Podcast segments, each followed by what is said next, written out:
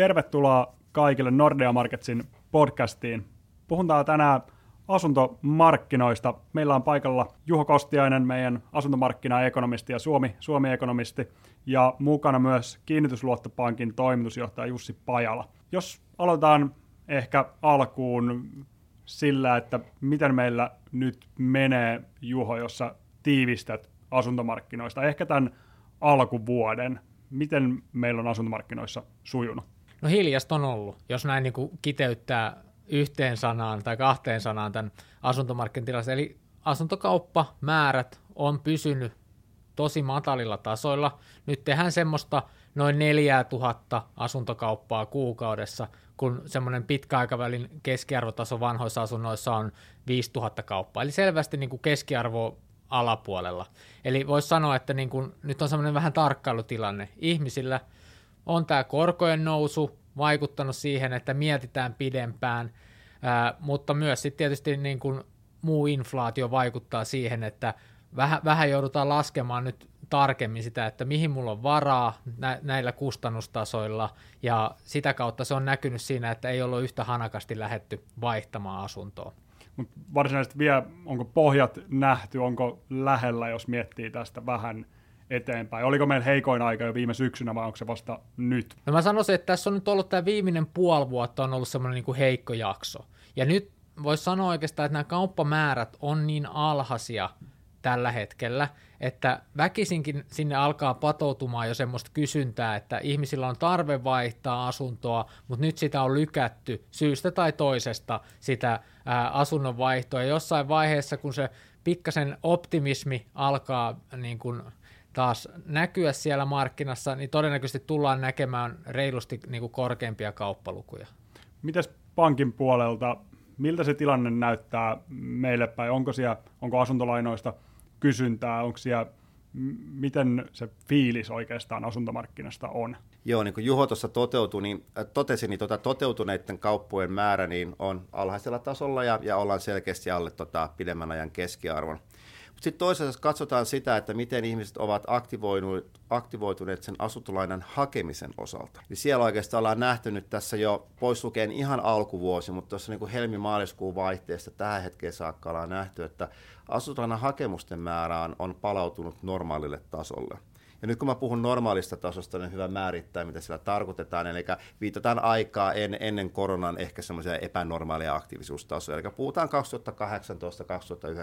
tasoista. Joten hakemusmäärät ja tavallaan niin kuin sellainen niin kuin ajatusmaailma siitä, että haluan ostaa asunnon tai haluan valmistautua asunnon ostoa, niin ovat, ovat siellä, missä niin kuin normaalistikin ollaan. Mutta ne eivät realisoidu nostettuina asuntolainoina samassa mittakaavassa kuin aikaisemmin. Ja, ja siinä varmaan se kaikkein niin kuin suurin tekijä tällä hetkellä on sen lisäksi, mitä Juho mainitsi siitä, että ihmiset vähän odottaa ja miettii ja katsoo, että mihin tämä maailma menee, niin on sitten tämmöinen ilmiö, joka on nyt nostanut päätänsä aika paljon tässä viimeisen, viimeisen kuukausien aikana, niin on ketjuttaminen.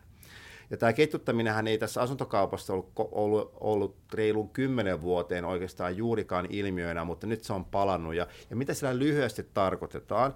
Niin se tarkoitetaan sitä, että teen tarjouksen ostettavasta asunnosta – mutta sillä ehdolla, että saan myytyä oman asuntoni.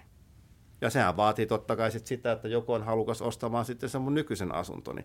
Ja näin se ketju pikkuhiljaa syntyy. Ja, ja se ketju voi olla useammankin asunnon mittainen, että puhutaan jopa viiden asunnon ketjuista, mutta semmoinen niin kolme kolmesta neljää asuntoa oleva ketju on, on hyvin, tota, hyvin tyypillistä. Ja, ja yksi iso osa niin kuin tekijä tässä ketjun synnyttämisessä on se tilanne, mitä liittyy sitten pienempien asuntojen kysyntään tällä hetkellä, kun puhutaan yksiömarkkinoista.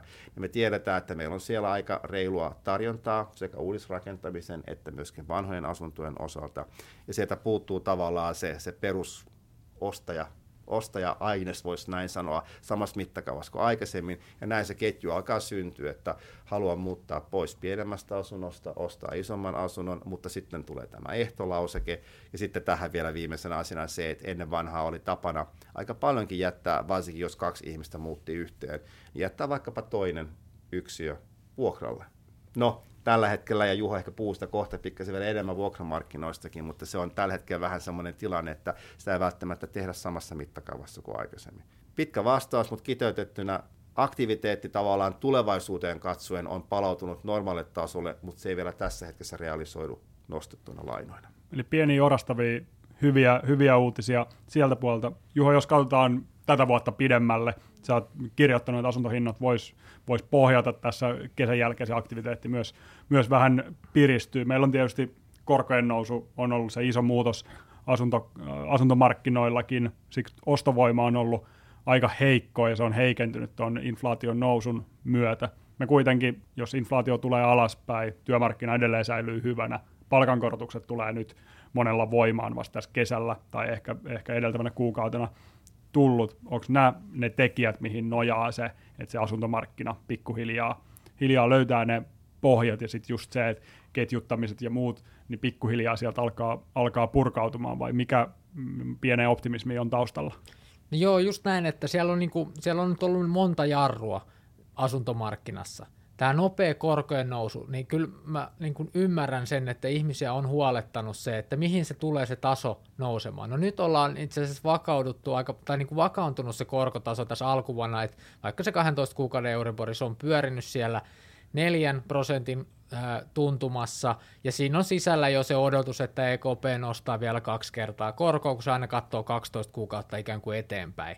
Ja nyt se näkymä on, että siihen se tulisi vakautumaan noin vuodeksi, on meidän näkemyksen mukaan, ja sen jälkeen markkinat odottaa, ja mekin nähdään, että se korko lähtisi laskuun. Ja tämä mun mielestä on se niinku yksi tekijä, yksi jarru, mikä poistuu, eli semmoiset isommat pelot siitä, että mennäänkö kuuteen prosenttiin, niin alkaa pikkuhiljaa hälvenemään, kun me nähdään, että se inflaatio tulee alaspäin. Ei voida tietenkään poissulkea, mitä yllätyksiä voi tapahtua, mutta se näkymä on nyt tällä hetkellä siinä, että se olisi vakaantunut. Ja sitten niin kuin sä sanoit, tämä ostovoima, heikkeneminen, ihmisten palkat on kehittynyt tosi heikosti suhteessa sitten, mitä hintataso on noussut vaikka ruuassa tai muussa elämisessä.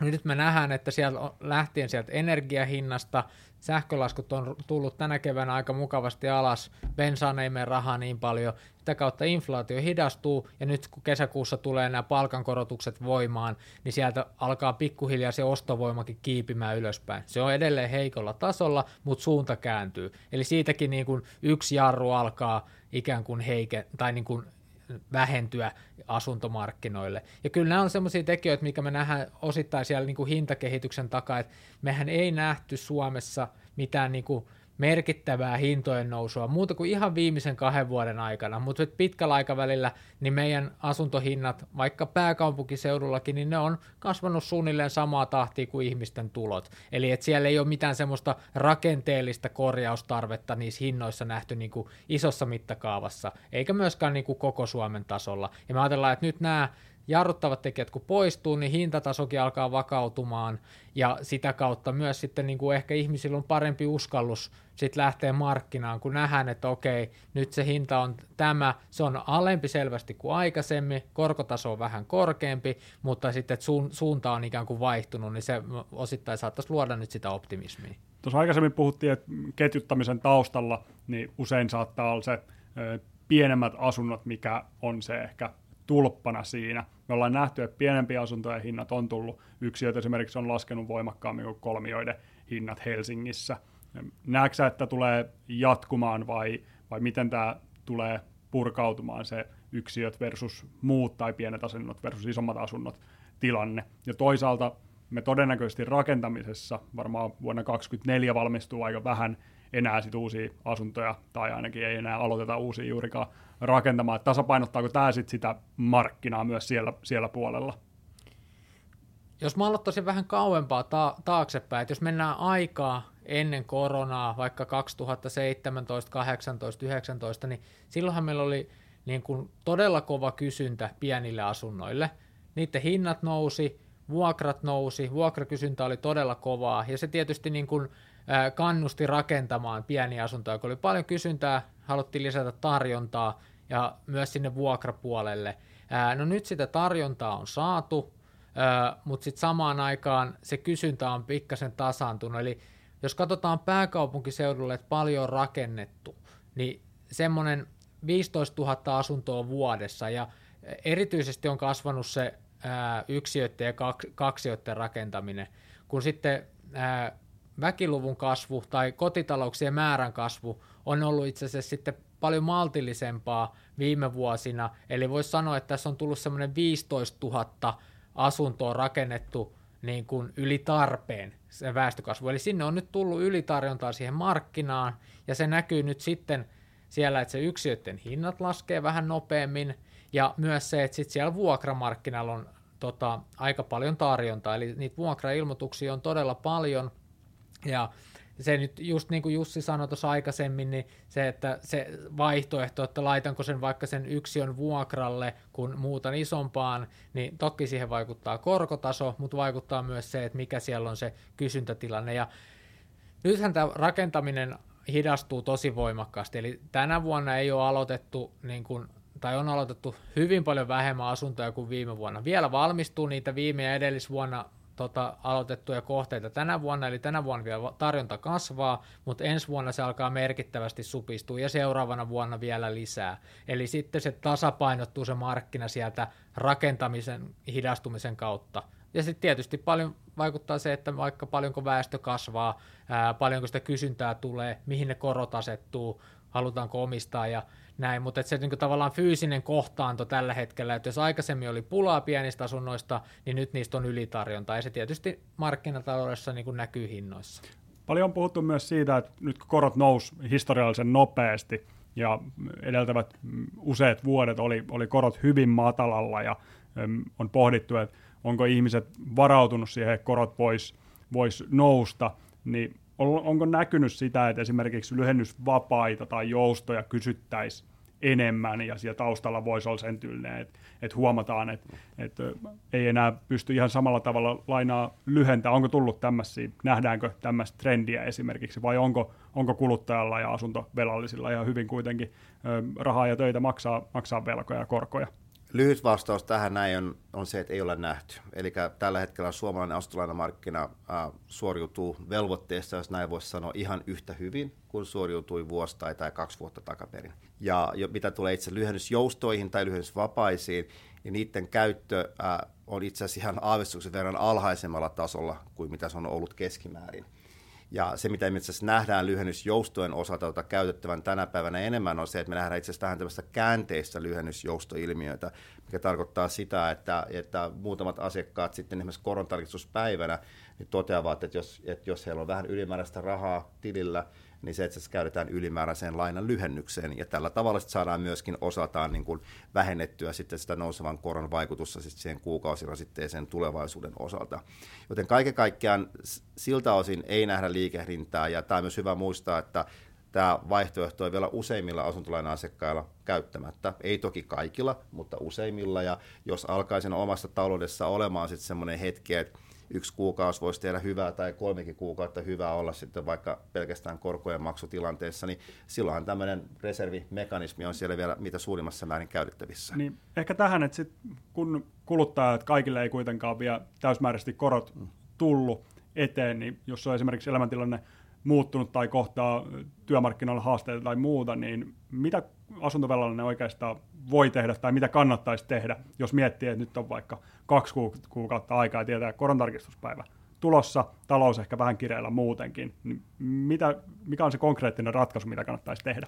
Joo, ja toi on ihan tosi hyvä, aloitit tuolla, että kaksi kuukautta ja sitten tapahtui jotain. Eli se ihan, se, ihan se ensimmäinen asia on se, että siinä missä asuntolainan ottaminen on, on iso ja suunnitelmallinen päätös, vaikka siinä on totta kai tunteet paljon ohjaamassa sitä tekijää, että mikä on se oma unelmien koti, mikä se halutaan ostaa, mutta se on kumminkin suunnitelmallinen ja pitkän ajan päätös. Niin yhtä lailla tilanne sitten, missä nähdään, että hmm, nyt tämä tilanne vähän muuttuu, että tarvitsisiko tehdä jotain, niin sekin kannattaa ottaa niin kuin suunnitelmallisena ja myös niin kuin pidemmällä aikajänteellä niin tavallaan niin kuin vaikutteita tuovana päätöksenä. Eli jos on tilanne, missä nähdään, että hei, nyt ne kor- korontarkistuspäivä lähestyy, ja nyt me tiedetään kaikki, että ne, on 12 kuukauden Euribor-sidonnaisuus, ja jolla vaikka kuukauden tai kahden kuukauden kuluttua korontarkistuspäivä, niin me tiedämme jo tällä hetkellä, että heidän kuukausittainen korkokulu tulee nousemaan. Et se on niin kuin itsestäänselvä asia. Ja sitä pystyy myöskin simuloimaan sitten vaikka hyödyntämällä eri pankkien laskureita tavallaan katsoa se, että mitä se vaikuttaa sitten oikeasti euromääräisesti. Jos tuntuu siltä, että se aiheuttaa niin kuin ajatuksia ja ehkä jotain haasteita, niin lyhennysvapaat on se ensimmäinen vaihtoehto, tai se on ensimmäinen, mutta se on siis yksi vaihtoehto, mitä voidaan miettiä, että hmm, olisikohan tämä nyt sitten mulle se, se sopiva, sopiva tota ratkaisu. Voidaan kääntyä myös pankin puoleen ja miettiä, että voidaanko tehdä maksuohjelmalla jotain. Eli maksuohjelma tarkoittaa lähinnä sitä, että esimerkiksi jos pidennetään lainan aikaa, maksuaikaa vaikkapa kahdella vuodella tai viidellä vuodella, jos se on muuten mahdollista, niin sillähän me saataisiin tavallaan tähän hetkeen vähän kevennettyä sitä maksuohjelmaa, mutta kumminkin jatketaan sitten yhä vielä sen, sen lainan poismaksimista. Sitten toki täytyy muistaa se myös, että yksi iso tekijä on se, että miltä ne omat talouden menot näyttää. Et on paljon puhuttu stressitestistä eikä aiheesta. Se on yksi suomalaisen asuntolainamarkkinan vakauden kulmakivistä. Ja stressitestaus tehdään kaikilla asuntovelallisille, niin kuin hyvin tiedetään, 6 prosentin tasolla. Ja jos ei se taso silloin tavallaan se kriteeristö täyty, niin asiakasta ei pystytä sillä tavalla luotottamaan. Eli on ollut tietty lähtötilanne, missä talouden menot ovat mahdollistaneet merkittävästi korkeammalla tasolla lainan myöntämisen. Toki tähän on näitä inflaatiovaikutuksia, mihin Juhokin tuossa viittasi, mutta silti siellä on tavallaan oikeastaan kysymys enemmän siitä, että todennäköisesti mun kulutustottumukset ovat muuttuneet jollain tavalla ajan saatossa. Ehkä mun täytyy pikkasen palauttaa niitä siihen hetkeen, kun oli silloin, kun nostin sitä lainaa. Sitten on vielä tähän liittyen on sitten vielä neljäs asia, tietenkin se, että niin kuin tiedetään, niin säästämisen varallisuus on suomalaisessa yhteiskunnassa kasvanut. Ja yhä vielä tiedetään, että sitä on, sitä on vielä tavallaan keskimääräistä enemmän, jos näin voidaan sanoa. Ja sieltä saattaa löytyä itselle sitten se, se puskuri. Viimeisenä täytyy tähän sanoa, että sitten totta kai on olemassa myös se vaihtoehto, että joudutaan miettimään sitä omaa asumistavan muutosta. Ja silloinhan se tarkoittaa sitä, että mahdollisesti realisoidaan nykyinen asunto, muutetaan pienemmälle, pienempään asuntoon tai halvempaan asuntoon, tai sitten se, että muutetaan asumismuotoa kokonaan ja siirrytään vuokralle. Et noista niin kuin viidestä palasesta ja niiden sopivasta yhdistelmästä, niin varmaan löytyy se. Mutta se tärkein asia on se suunnitelmallisuus, että ei niin, että heräsin yhtenä aamuna ja huomasin, että nyt mulla on tilanne, vaan katsotaan vähän tulevaisuuteen ja mietitään etukäteen, mikä mulle on sopiva vaihtoehto mun kotitaloudelle, ja sitten yhdessä pankin kanssa käydään läpi niitä eri ratkaisuvaihtoehtoja. Eli jos vähän tiivistää, niin rohkeasti pankkiin tota, voi olla yhteydessä. Ehdottomasti. Toisaalta myös on hyvä ehkä muutenkin tietysti ekonomisti tykkää siitä, että vähän katsoo omaa budjettia, että onko, niin kuin, ra, meneekö rahaa liikaa johonkin, mitä ei edes ehkä ei vielä ymmärtänytkään, niin semmoinen pikku tsekkaus on aina välillä Se on paikalla. juuri tämmöinen oma niin kuin reaali, realismiseen omaan talouteen, niin se on ihan paikallaan varmaan jokaiselle meistä silloin tällöin niin tota, katsoa läpi. Ja Juho, ehkä tuosta päästään, kun puhuttiin vähän vuokra-asumisesta ja omistusasumisesta, niin onko vuokra-asuminen, nyt kun korot on noussut, kulut on noussut, vastikkeet on noussut, niin alkaako olla jo aikaa, että vuokra-asuminen on just tällä hetkellä edullisempaa kuin omistusasuminen, vai meillä on ollut useita vuosia tosi pitkään tilanne, missä omistusasuminen on ollut ehdottomasti kannattavampaa. Mikä on tilanne oikeastaan tällä hetkellä?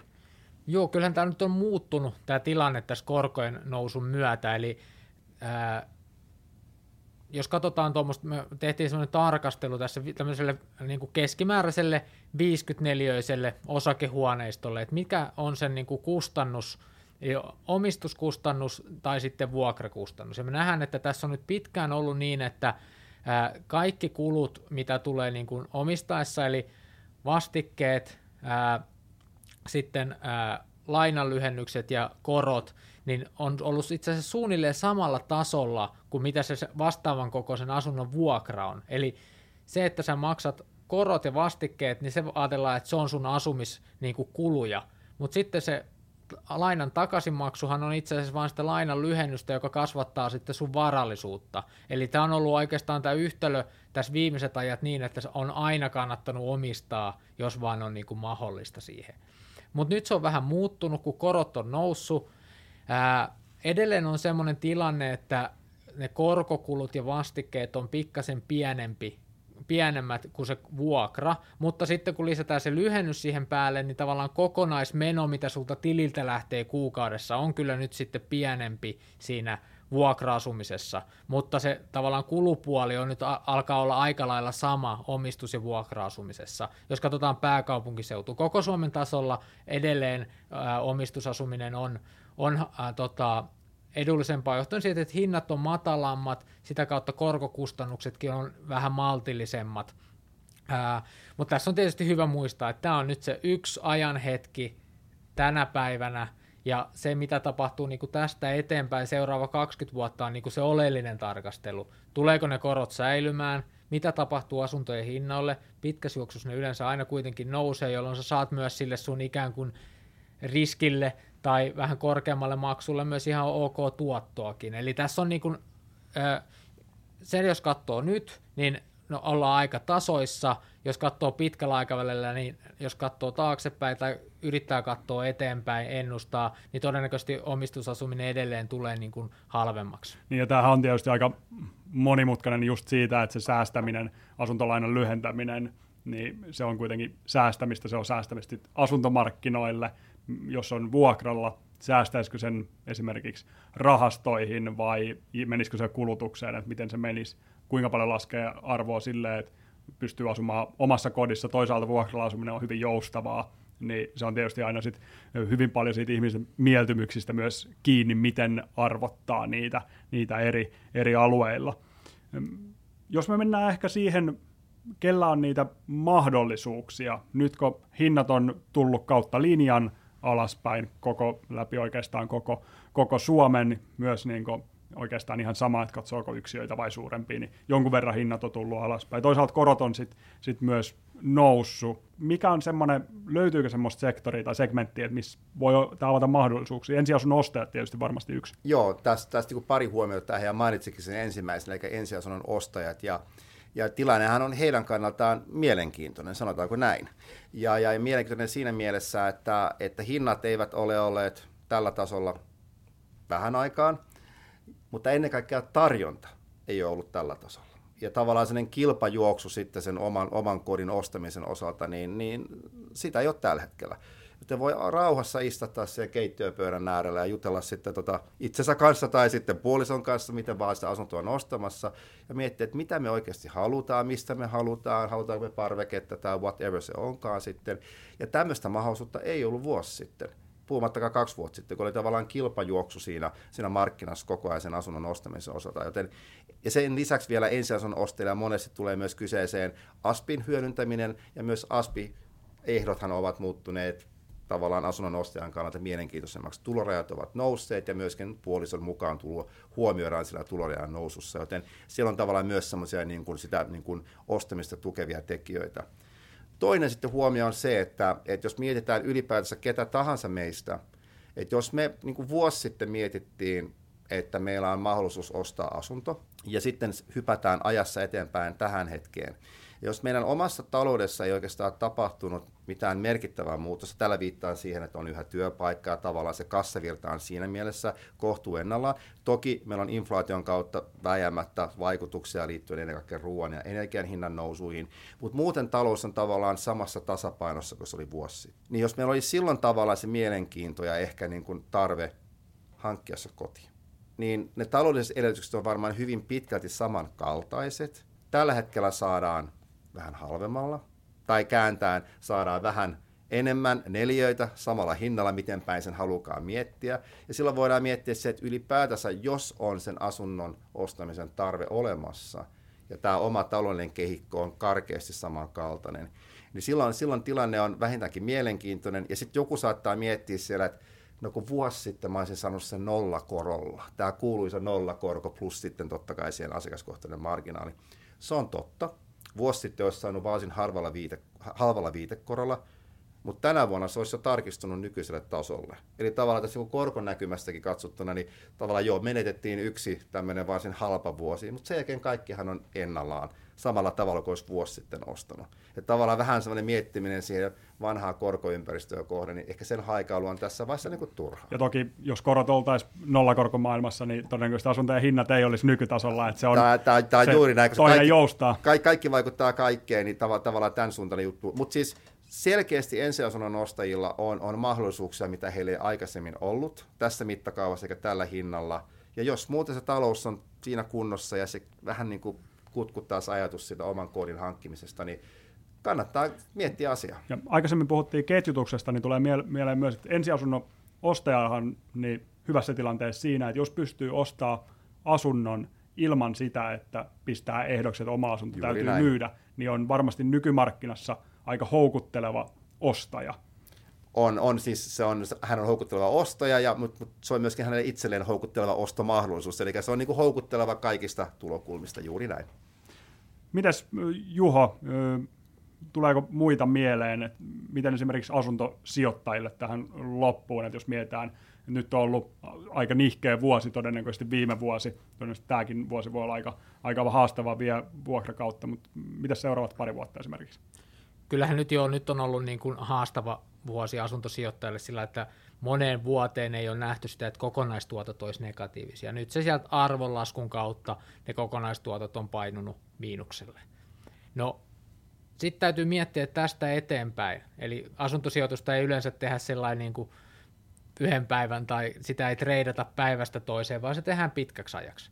Ja jos katsoo, että nyt jos täl, näillä spekseillä, tällä korkotasolla, tällä vuokratasolla saat tehtyä semmoisen, mikä on sun mielestä jo ihan ok. Sä et varmaan nyt saa huippudiiliä, huipputuottoa. Mutta jos tällä tasoilla sä löydät semmoisen kohteen, mistä sä saat niinku omasta mielestä ihan kohtuullisen tuoton, niin tässä on aika paljon upsidea. Ää, tulee vuokrien suhteen, vuokrat on noussut maltillisesti, mutta siellä on aika paljon korotuspainetta, että sitten kun se tarjonta pikkuhiljaa alkaa vähenee, todennäköisesti vuokrat nousee.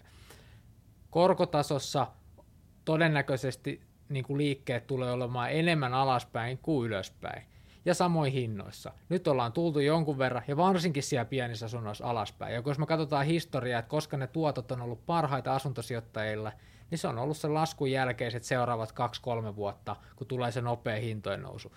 Kukaanhan ei tiedä sitä, että onko se nyt se ostohetki tänään, kuukauden päästä vai vasta vuoden päästä. Mutta sanotaan, että nyt se on asuntosijoittajalle todennäköisesti paljon houkuttelevampi hetki kuin se, että sä ostit vuosi sitten, niin kuin Jussi äsken tuossa sanoi. Mutta nyt siellä ne arvostustasot on tullut, niin kuin, ne on ihan eri tasoilla pääsee ostamaan ja niin kuin pientä riskiä joutuu kantaa, vähän joutuu ehkä enemmän käyttää omaa pääomaa tai pistää omaa rahaa siihen aluksi, mutta ne tuottomahdollisuudet alkaa olla niin kuin eteenpäin nyt niin kuin hyvät.